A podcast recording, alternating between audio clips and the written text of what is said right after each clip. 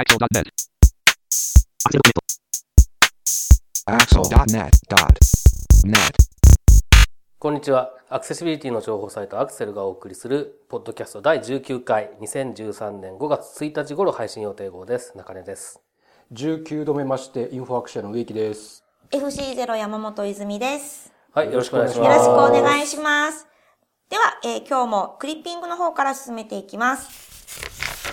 2013年4月18日に配信したアクセシビリティキャンプ東京がホームページを開設ということで中根さんお願いします。はい。あなんで笑ってしまいますね、これは。先前回に引き続きですね。はい、前回、あの、散々、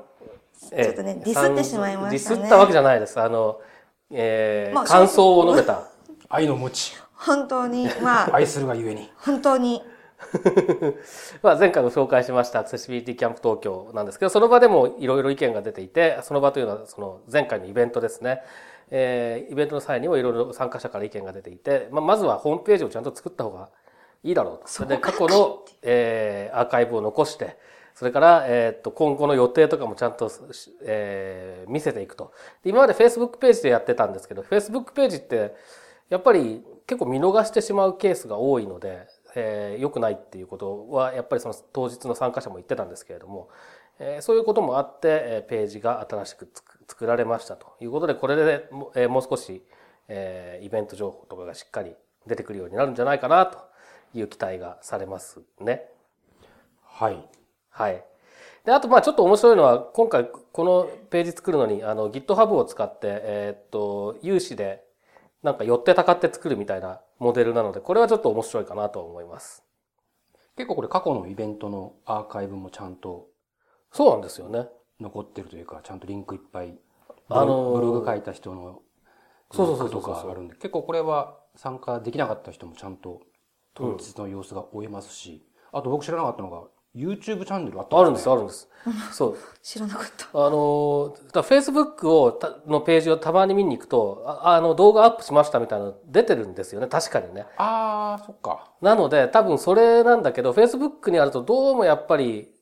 あの、まとまって見られないんですよね。どうしてもその投稿した順になっちゃって、時系列になっちゃってるから、はい。あの、アーカイブをまとめて、えー見るとかっていう感じじゃなくなってしまうので、やっぱりこういうふうにまとまってた方が使いやすいですよね、情報としては。あとちゃんと Twitter のアカウントもあると。うん。その存在も前回まで知らなかった人がほとんどだったっていう。私知りませんでした。僕も知りませんでしたそして毎回、とやったりとかもされてたんですね。そうですね。とやったまとめ全部リンクを貼も。ってあるから、これはいは非常に。いいですよね、こういうふうにちゃんとやれるとね。うん。とりあえずもうすでに次回の予定はトップページに公開されていて、6月14日7時からということだけが決まっているので、あとは前回同様当日にテーマが告知されないことだけを そうですね実。はないだろう。もう当日はちょっとよろしくない。愛の道を振るっといたんだ。そうですね。1ヶ月前には。1ヶ月前とは言わないけれども、まあ、もうちょっとね、なんとか。そうですねで当日よりも前にちゃんとテーマが発表されたら、あの、クリッピングの方でも取り上げようと思います。2013年4月24日配信されたウェブアクセシビリティ基盤委員会ウェイクスキップリンクに関する意見募集の結果を公表ということで、こちらも中根さんお願いします。えーっと、1月頃ですね、1月の初め、えーから、まあ、あの、1月いっぱいですね、あの、Web アクセシビリティ基盤委員会が、えスキップリンクに関する、意見募集というのをやっていて、で、その意見募集が始まった直後ぐらいですかね、えっと、ビジネスアーキテクツの太田さんをゲストにお迎えしたポッドキャストをお送りしましたけれども、えーっと、詳しくはまあ第11回のポッドキャストを聞いていただけるといいなと思うんですが、いわゆるその、スキップリンクと呼ばれている手法ですね。えーページの一番最初のところにリンクを1個置いといて、で、それをクリックすると本文の先頭にフォーカスが移動するという仕組みですけれども、まあ、これに関する意見募集というのを、えーしていたんですね。で、Web アクセシビリティ基盤委員会としては、もうこれはその絶対に必要なものではないんじゃないかという方向での見解の変更をしたらどうだろうかという考えを持っていて、それに対するまあ意見を募集したということです。で、今回はその、え寄せられた意見、えまあ全部で3件寄せられたんですけれども、寄せられた意見との内容と、えそれに対する、えー Web アクセシビリティ基盤委員会の考えですね。えこれをまとめた文書が公表されましたよということで取り上げてみました。でまあ、詳しくは、えっと、公表された文書と、それから、えークリッピングの記事の方を見ていただければと思うんですけれども、えー賛成、もう、あの、必要ないんじゃないの？っていう答えが、まあ、一つと、まあ、あの、必ずしも必要ではないかもしれないけれども、えー全く不要ではないという意見が一つと、やっぱりあった方がいいっていう意見が一つ。で、えそれぞれについて、まあ、あの、完全に賛成って言ってるだけのものに関しては考え方も何もないので、えー特に、えっと、委員会としては何も書いてないんですけど、残りの二つの意見に関しては、委員会としてどう考えているかということを、えー示してみました。という、えーそういう内容ですね。植木さん、いかがですか？はい。皆さんご機嫌いかがでしょうか？えー Web アクセシビリティ基盤委員会委員長の植木でございます。ヤッホーえー、リンク先をご覧ください。そこにすべて書いてございます。てかまあ、あれですね。あの、別にスキップリンクをつけることを別に否定するとかではなく、まあそれをつけるのが、つけるならつけるでいいけども、このシングル A の、東急シングル A の達成基準7.2.4.1を満たすのに必須ではなかろうということですね。そうですね。あってもいいけどなくてもいいんじゃないのっていう方向で考えてるということですね。そうですね。今まではまあ、ないとダメっていう感じだったわけですよね。見解としては。あればあったでいいし、まあでもなくても、うん。シングル A の達成基準を満たすことができると考えていいんじゃないかというところですね。そうですね。はい。モアベターな感じですか、まあ、あればっていうことですね。で、えっと、クリッピングの方にも書いてあるんですけれども、まあ、あとその公開されている文書の方にも書かれてるんですが、えー今回寄せられた意見をもとに、最終的にその見解を本当に変更するのかどうかっていうのが今後検討されて、で、えー次回、 accessibility supported 情報というのが更新されて公開されるときに、えーこの件についても見解の見直しをするのであれば、えそのタイミングで多分発表されることになるだろうという感じだと思います。まああの W3C のドキュメントなんかを読むと、まあ、画面を見てでキーボードだけで操作をしている人にとって必要だっていうことが書かれてるんですけども、そのそういう人たちからこれがないと本当にあの困るんですっていうような声がやっぱりやっぱりこの意見募集しても聞こえてこなかったっていうところがあってでまあ、えっ、と太田さんが来た時にも話出たかもしれませんけどブラウザーもそういう機能を、えー提供していない、まあ、聞いてみるとユーザーからそういう声が上がってこないからっていうのがあって果たして本当にコンテンツ側で、えーつける必要があるんだろうかっていうそこがやっぱりなかなかやっぱユーザーの声が必要だという声が聞けない。そうですね。あとまあ、基盤委員会の方でもその、実際に、えキーボードというか、えマウスを使えないユーザーの、え使っている様子、ウェブを閲覧している様子とかを、まあ、見せていただいたりとかもしてるんですけど、やっぱりこういう機能が必要だとは思えないなっていうような話も出ていたりして、もう少しやっぱりユーザーに関する情報は必要だなというところはありますね。そうですね。まあそういう意味では、あの、前回お話聞いたのは、えー、スイッチ？はい。っていうやつを使って、まあ画面をこう、なんですかね、え順番にー、スキャンするっていうような まあ、オンスクリーンキーボードを使うそうですねで。まあ、マウスエミュエミュレーターをこう使ってる感じだったんで、まあ、なおさらそうだったんですけど。マウスエミュレーターって何ですか、えっ、と、マウス操作のようなことができる、えー、代替手段。代替手段。例えば、その時僕が見たのはそのスイッチを押すだけ。押すだけで。画面上で例えば、えっ、と、上、右右、下下、左左ってこう、順番に点滅するのね。ほう。なんかこう、インジケーターがあって。はい。で、下に行きたいと思ったら下のところでスイッチをカチャッと押すとと、その下が選択されて、ルで、ずっと長押ししてると、ズルズルズルズルずっとスクロールされたりとか画面がスクロールしていくみたいな。へえ。文字を入力するときは、こう、あいうえを書きくけこう、さしすそって縦に1行ずつ画面文字盤みたいなのが。並んでて、はいでそれが順番にあ行、家行、作業っていうのをこう点滅していくんで、家業だったら家業のところでカチャッと押すと家業が選択されて、でで今度、か、き、く、け、こっていくから、くって入れたかったら、くのところでまたカチってやるとくが入力される。そういうのを使ってる人だったんですけどね。だからまあ、本当によく言う、まあ、スティックを口に加えて、キーを一個一個押してるような人とかにはまだ話聞けてないので、えーそういった方はちょっと見つけて、さらにお話も聞いた上で判断できればいいかなと思ってます。あ、でもその、いろいろな入力デバイス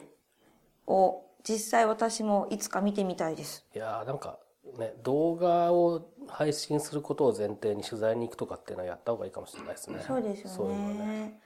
ね。まあ、あの、来てもいいよっていう方がもしいらっしゃれば、ホイホイと行きますので、ご連絡お待ちしています。そんな身軽なんですか？2013年4月27日に配信されました。国立印刷局、紙幣の識別をするための iPhone アプリを年内にも提供。ということで、こちら、中根さんお願いします。はい。えーっと、財務省と日銀と、それからまあ国立印刷局、まあお札を吸ってるところですね。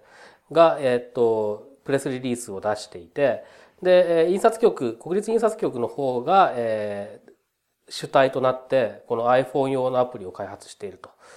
いうことのようです。で、えっと、まあ、報道発表資料を見ると iPhone とは書いてないですけど、携帯ウォッチの報道を見ると iPhone だって書いてあるんですね。で、えー携帯ウォッチの報道には、まあ、担当者の話として、えー可能かどうかはわからないけど、Android でも、えー提供したいというような、えーコメントも紹介されていました。で、えっと、まあ、具体的には多分その、えーカメラ、iPhone のカメラで、えーお札を写すと、1000円、2000円とかいう、まあ、2000円あんまり見ないですけどね、えーいうようなことを言ってくれるものが出てくるんだろうな、ということが予想されています。で、えっと、似たような取り組みとしては、えーアメリカの財務省が、えー iNote という、えー無料のアプリ、iPhone アプリ、アプリを配信していて、これは米ドルに特化していますけれども、そういうのが、えー識別ができるものがあります。それから、クリッピングの方には、えっ、と、日本円に対応していないので紹介しなかったんですけど、ルックテルマネーリーダーというのがあって、えこれは6種類ぐらいかなの、えー国の、えー紙幣に対応した、えーやはりその、識別をするためのアプリがあって、で、これは有料ですね。で、えっ、と、記事の方で紹介したのはマネーリーダーっていうまた別のやつで、多分これ韓国の会社が作ってるんじゃないかなと思われるんですけど、ちょっとそこのところが、えーよくわからなかったんですけれども、でこれは日本円とか、えー韓国ウォン、中国元、タイバーツ、えー US ドルかな？なんかそれぐらいに対応してるやつなんですね。えーっていうのが、ややはりこれも有料ですけれども、えーありますという感じですね。で、えっと、やはり記事にも書いたんですが、お札、日本のお札の場合はですね、えっと、長さが、まあ一応、長さというか幅で、横の長さですね、が、えー1000円、5000円、1万円は5ミリずつ違うので、何枚かあれば、えーサイズを比較することによって、まあ判別することができると。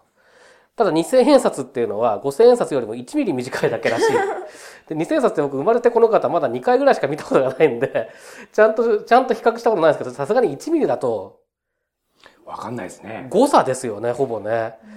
そ1うあの、診察とかで、あの、平らなところでちゃんと揃えればわかるんじゃないかと思うんですけど、そうじゃないと厳しいだろうなって気がする。2000円札は確かに判別不可能かなっていう気がするんですね。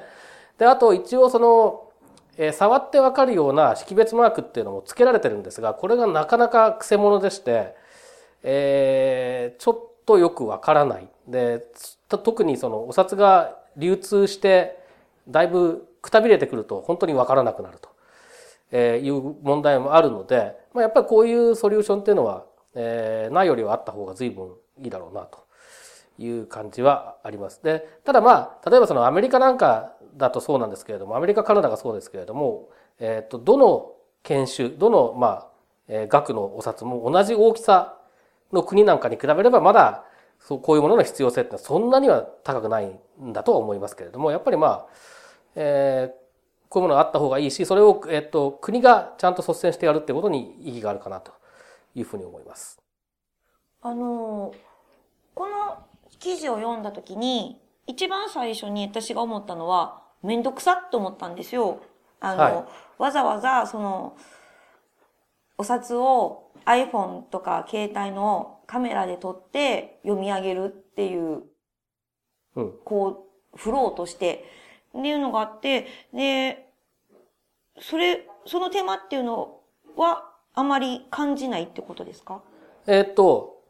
まあそれは何と比較して面倒くさいかっていう話で、例えば今どうしてるかっていうと、はい。えーまあここは人によりますけれども当然、ある程度まとまった枚数のお札があるときに、うちとかそういう出かける前とかに、えーっと長さを比較して、財布の中で、まあ、入れる場所を変えたり折り方を変えたりして、えー区別して入れるわけですよね。はいでその上で外ではまあそれ自分の、えーやった整整理方法に従って、えーまああの入ってるわけだから財布の中には。でえっと特に確認せずに出しますね大体。でえっとこの長さを比べて整理する、えー仕分けるっていう作業を iPhone でできるようになるっていう部分なのでその例えばえっと1万円札5千円札1000円札って3 1枚ずつあればさっきも言ったように長さの比較で分かりますけれども1枚しかなかった時にはどうしようもないわけですよ。比較する対象がないから。まあメジャーで測ればいいかもしれないけど。で、えっと、そういう時に、えっと、iPhone でパッてやれば1000円とか言ってくれるわけですよね。はい。だから、まずその、で、基本的には使う時にこれを使うというよりも、あの iPhone のアプリを使うっていうよりも、あの、お家でそういう整理をするときに、使う。なるなので、えっと、それが今よりも正確にできるようになる。わけですよね。長さだけじゃなくて他のそういうものにもた頼れるわけだから。あとはお家でそうやると、やっぱ、あの、お札をな、すぐに写真撮ってっていうのもそんな手間じゃ確かにないですね。うん、まあ、うちでやる、いや、てか、やっぱりね、外でやるのは厳しいかなと思いますよ、ですそれは。私が、この記事を読んだ時の、えっと、利用シーンって外だったので、だってめんどくさいな。であれば、えーそういう iPhone アプリに頼るんじゃなくて、初めからお札をもっと分かりやすいお札にすればいいのにとか、そっちを印刷局の人はやればいいのにっていうふうに思ったんですえっと、まあ、それは、えーっと、この報道発表資料を見ても書いてあるんですけど、長期的な流れとして、長期的な目論見としては、やっぱりその、もっとわかりやすいものにしたいっていう考え方があるわけですよね。それから、えーっと、ツイッターの反応とか見てても、そんなことするよりもわかりやすいものにしろとか、あとそんなことするぐらいだったら、キャッシュレスな世の中を実現しろとか、なんか的外れなことも書かれたりして面白いんですけど、とか、あと、あともう一個面白かったなと、面白いなと思ったのは、もうすでに民間で作られたものを何なんで国が国が作るんだっていうのもあったりして、まあ、いろんな反応があって面白いなと思ったんですが、で、えっと、まずですね、その、うん長期的に見た手はそうしたいと言って、印刷局も局とか日銀とかもそうしたいと言っている、その、えーより分かりやすい方向へっていうのは、まあこれは当然そうだと思うんですね。で、実はその、えーお札を触って識別できるマークっていうのが、えーっと、今のお札に変わった時にちょっと分かりづらくなったなと、個人的には思ってるんですね。えーっと、一番初めにそういう識別マークが導入されたのは、あの、一万円札が聖徳太子から福沢諭吉に変わった1983年かな？とかそれぐらい、80年代の前半ですね。で、この時は、えーっと、お札の左下に比較的わかりやすい、特に新札だと結構はっきりわかるような点というか、紙が盛り上がったような、あ印がついてたんですね。で、えっと、まあ、1000円、5000円、1万円、まあ、2000円もそうなんですけれども、で、あの、点の配置とか数が違うっていうので見分けられるようになってました。で、ところがこれが、えっと、紙のその盛り上がりっていうののせいで、自販機とか ATM とかで誤動作の原因になりやすいっていうようなこともあったようで、で、それで2004年かなまたい今のお札に変わった時に、あの、印刷するときに盛り上げるっていう、紙じゃなくて、まあ、インクを盛り上げるような感じですよね。の、その、えっと、点じゃなくて線状のものに変わったんですね。で、これが本当になかなかわからないっうん。ていうことはあったりもします。で、えっと、あと今回その報道発表で言われてたので、ちょっと興味深いなと思ったのは、5000円札に限っての話なんですけれども、左下にあるフォ,、えっと、フォログラムのところ、あまり皆さん気にしたことないかもしれないですけど、触るとちょっとそこツルツルしてるんですね。で、そこのつ、要するにツルツルの部分の大きさと形状を5000円札については変えますよということを書いてあって、なのでまあ、あの、そういうふうにちょっとわかりやすい方向にもい行くのかなと思っています。であとはちょっとそのさっき言ってた、えっと、なんでそもそも民間でやってるものを国がっていう話なんですけど、これ一見正しい意見のようにも聞こえるんですが、僕はこれはあの国がやることに価値があると思っていて、つまり民間だといつ辞めちゃうか分かんないわけですよね。そこが潰れてしまったら、えっと会社が潰れてしまったりするともうそのアプリが使えないとかっていうこともあり得るわけで、国がこういうことをちゃんと、えーしっかりやっていく、取り組んでいくってことがすごく重要だと思っています。それから、あともう一つはですね、おお札がいくら分かりやすくなっても外国人旅行者の視覚障害者には分かんないんですよ。初めて来た国のお札なんていうのは。のなので、そういう人たちにもちゃんと情報提供するっていう、だからこれ、なるべく多言語対応にしてほしい。少なくとも英語には対応してほしいなと思ってる1んです万けれども。円、5000円。誰？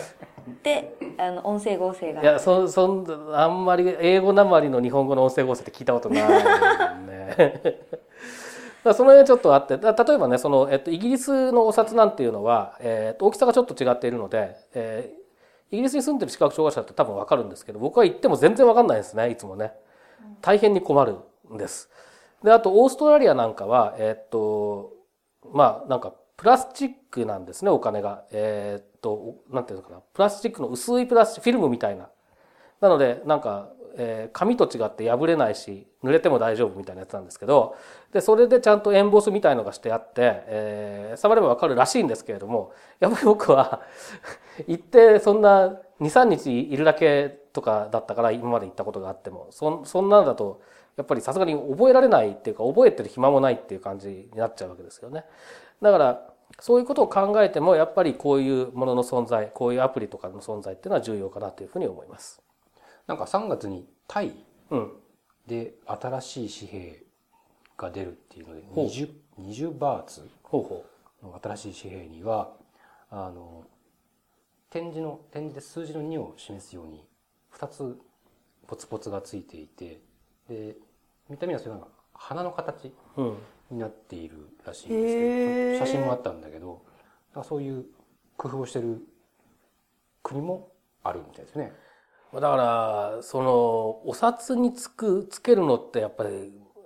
その、オーストラリアのプラスチックのケースは、摩耗しないので、紙と違って、楽だと思うんですけど、だけど、紙の場合はやっぱり摩耗しちゃうのと、しわくちゃになっちゃったらわかんないのと、確かに。で、普通の点字を打つような感じの点だと絶対もうすぐ潰れちゃうから絶対ダメなわけですよね。で、穴開けてるようなもんなので、あれは。で、盛り上げるって言っても、やっぱり難しくて、これはなかなか、そう簡単じゃないんだろうなっていう気はしますよね。何、何がいいんですかね？大きさも。大きさが違うのがやっぱり明らかに違う。大きさが一番いいのかで、えっと、僕はもう、あの、その、一万円札が聖徳太子だった頃に、えー、500円札よりも大きいおお札を自分の財布に入れたことがなかったので、小学生だったので、よく知らないんですけれども、あの、その頃のお札って幅が違ったらしいんですね。幅っていうのはその、高横、こうなんていうんですか、横長にバーンって置いた時の高さですよね。えー、幅が違ったらしいんです。だから結構わかりやすかったらしいんですけれども、その、福沢諭吉になった時に、えーっと、その縦の長さは同じになって、横の幅が5ミリ違うだけになって、それですごいわかりづらいっていうふうに、まあ言われてたのは記憶してますね。うん昔はプリペイドカードで切り書きっていうんですか、はい。あ、はい。えっ、と、電車に、交通機関のやつだったらなんか、この、この形でこはいはいの位置とか、ショッピングだったらこのはい形でこの位置とかってなんかありましたよね。ありましたね。まあお札で切り書きは無理か。切り書きはやっぱり、あの、やると多分、えーっと、紙幣の強度がそうですよね。弱くなっちゃうんだろうと思いますね。うん形はもう、中根さん、一万円札しか持たへんかったらいいんですよ。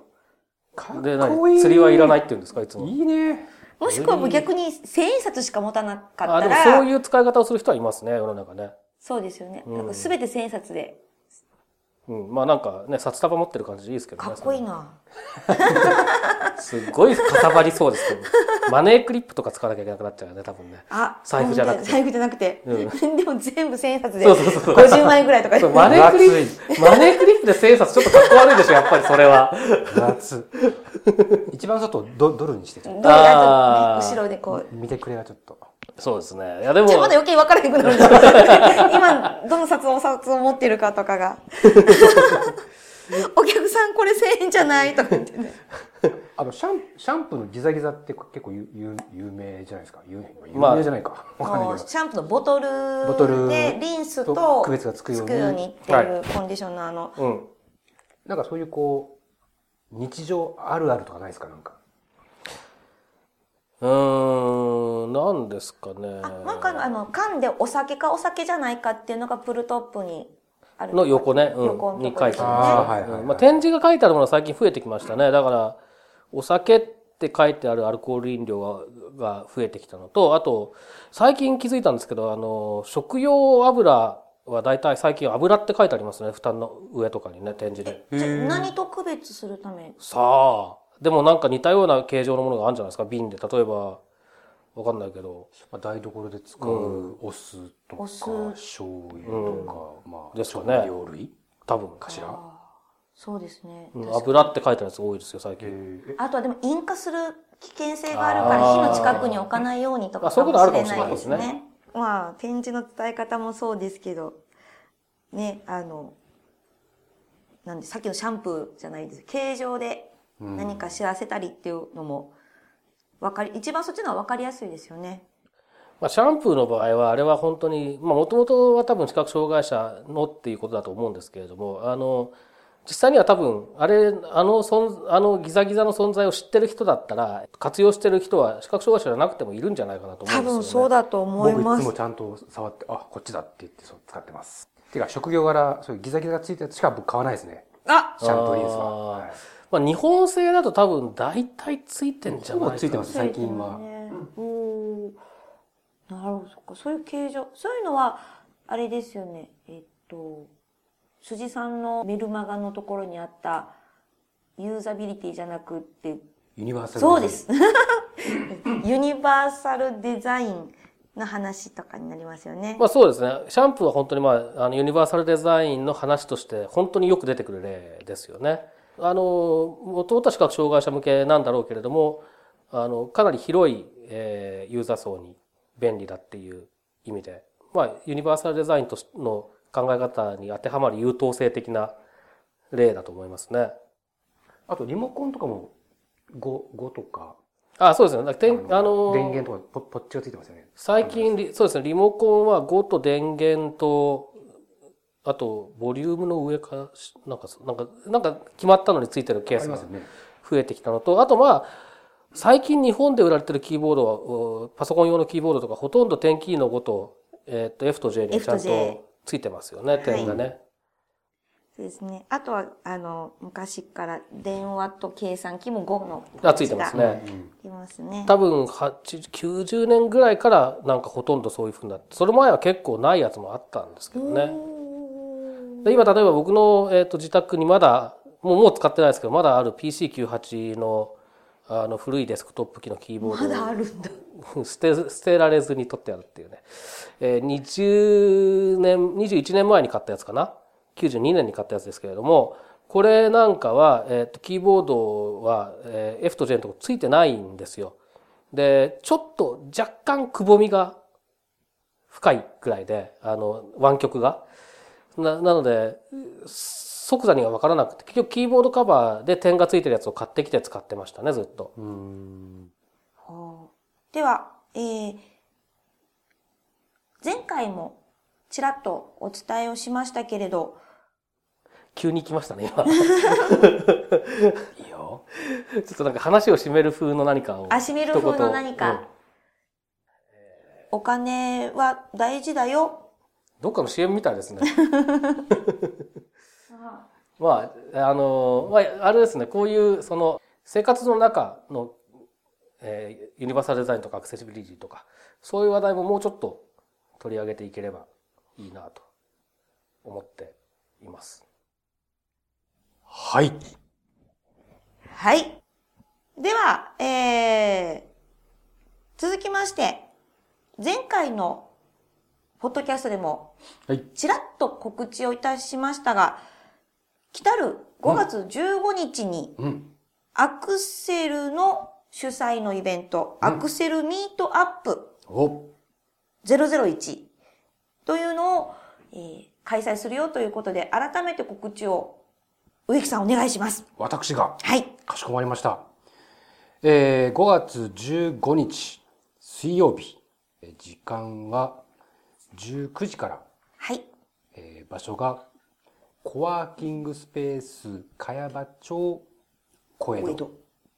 で、えー19時から21時まで、受付開始は6時半からですが、アクセル初めてのイベントを、主催のイベントを開催しますということで、えーまだまだ参加申し込み受付中でございます。えー当日は僕が意外と当たり前なアクセシビリティというタイトルで、まあ、アクセシビリティとはなんじゃらほいというお話を、させていただいて、で、二つ目のセッションでは中根さんが、えーまあ、スクリーンリーダーをはじめとして支援技術の紹介。これ多分実際に中根さんがスクリーンリーダーを使う、まあ、知る人ぞ知る、あの、驚愕のスピードでコンピューターを操る中根さんの姿を目の当たりにできると。で、えっ、と、申し込みフォームに、え何か質問があれば何でも書いてくださいと、えーあるんですが、いただいた質問、時間の許す限りお答えしようと思ってますが、ある方は20個か30個か数えてませんが、やたら大量の質問書いてくれた方もいらっしゃいます。いらっしゃいます。えー時間のある限りはい。お答えしていきますので、興味のある方、えー申し込みいただくときは、ぜひともご質問も添えて、えー申し込んでいただけると、えー嬉しいなと思います。ですね。特に質問っていうのはあの、これ聞いたら恥ずかしいかもって思うようなことの方がいいかもしれないですね。こそ聞いた方がいいですね。誰、今更聞けないようなことを。はい。まあ、あの、前回もちょっと言いましたし、あの、案内の方にも書いてあるんですけど、基本的に、えっと、アクセシビリティって、よく聞くけど何なのさっていうような、よくわかんないから、あの、聞くのも恥ずかしいっていうような風に思ってるような人に来ていただきたいと思ってる。そういうイベントですので、あの、自分が知らないことは他の人も知らないに違いないと思って聞いていただけるといいんじゃないかなと思いますね。ね。新人研修に持ってこい。そうですね。ね。そうですね。本当にあの、特にスクリーンリーダー、あの、存在は知ってるけど聞いたことがない人とか、あとそもそも障害者ってコンピューターなんて使わないだろうって思ってる人とか、まあこれを聞いてる人にはいないと思いますけど、あんまり。まあ周りでそういうふうに言ってる人たちがいたらぜひ、ちょっと宣伝しておいていただけるといいかなと思いますね。これ知ってると知らないとで多分同じ何かデザインするにしてもコーディングするにしても多分変わってくると思うんですよね。イメージできるかどうかっていうのはね、はいやっぱりありますからね。あとはクライアントさんにどう説明をするかっていうのも、うん。説得力が増しますよね。はい。ということで、お待ちしております。お待ちしてます。5月15日は、そうだ、茅場町へ!行こイエーイじゃあ、本日のポッドキャストは以上です。はい、どうもありがとうございました。うまたねーまたねーはい、さようなら。第ラライバー19回目と。お金大事こ。のポッドキャストへの皆さんからのご意見、ご感想を Twitter、Facebook、サイト上のコメント欄、そしてメールで受け付けています。メールアドレスは feedback.axel.net feedback.axel.net です。なお、いただいたコメントなどをポッドキャストの中でご紹介する場合があります。それではまた次回。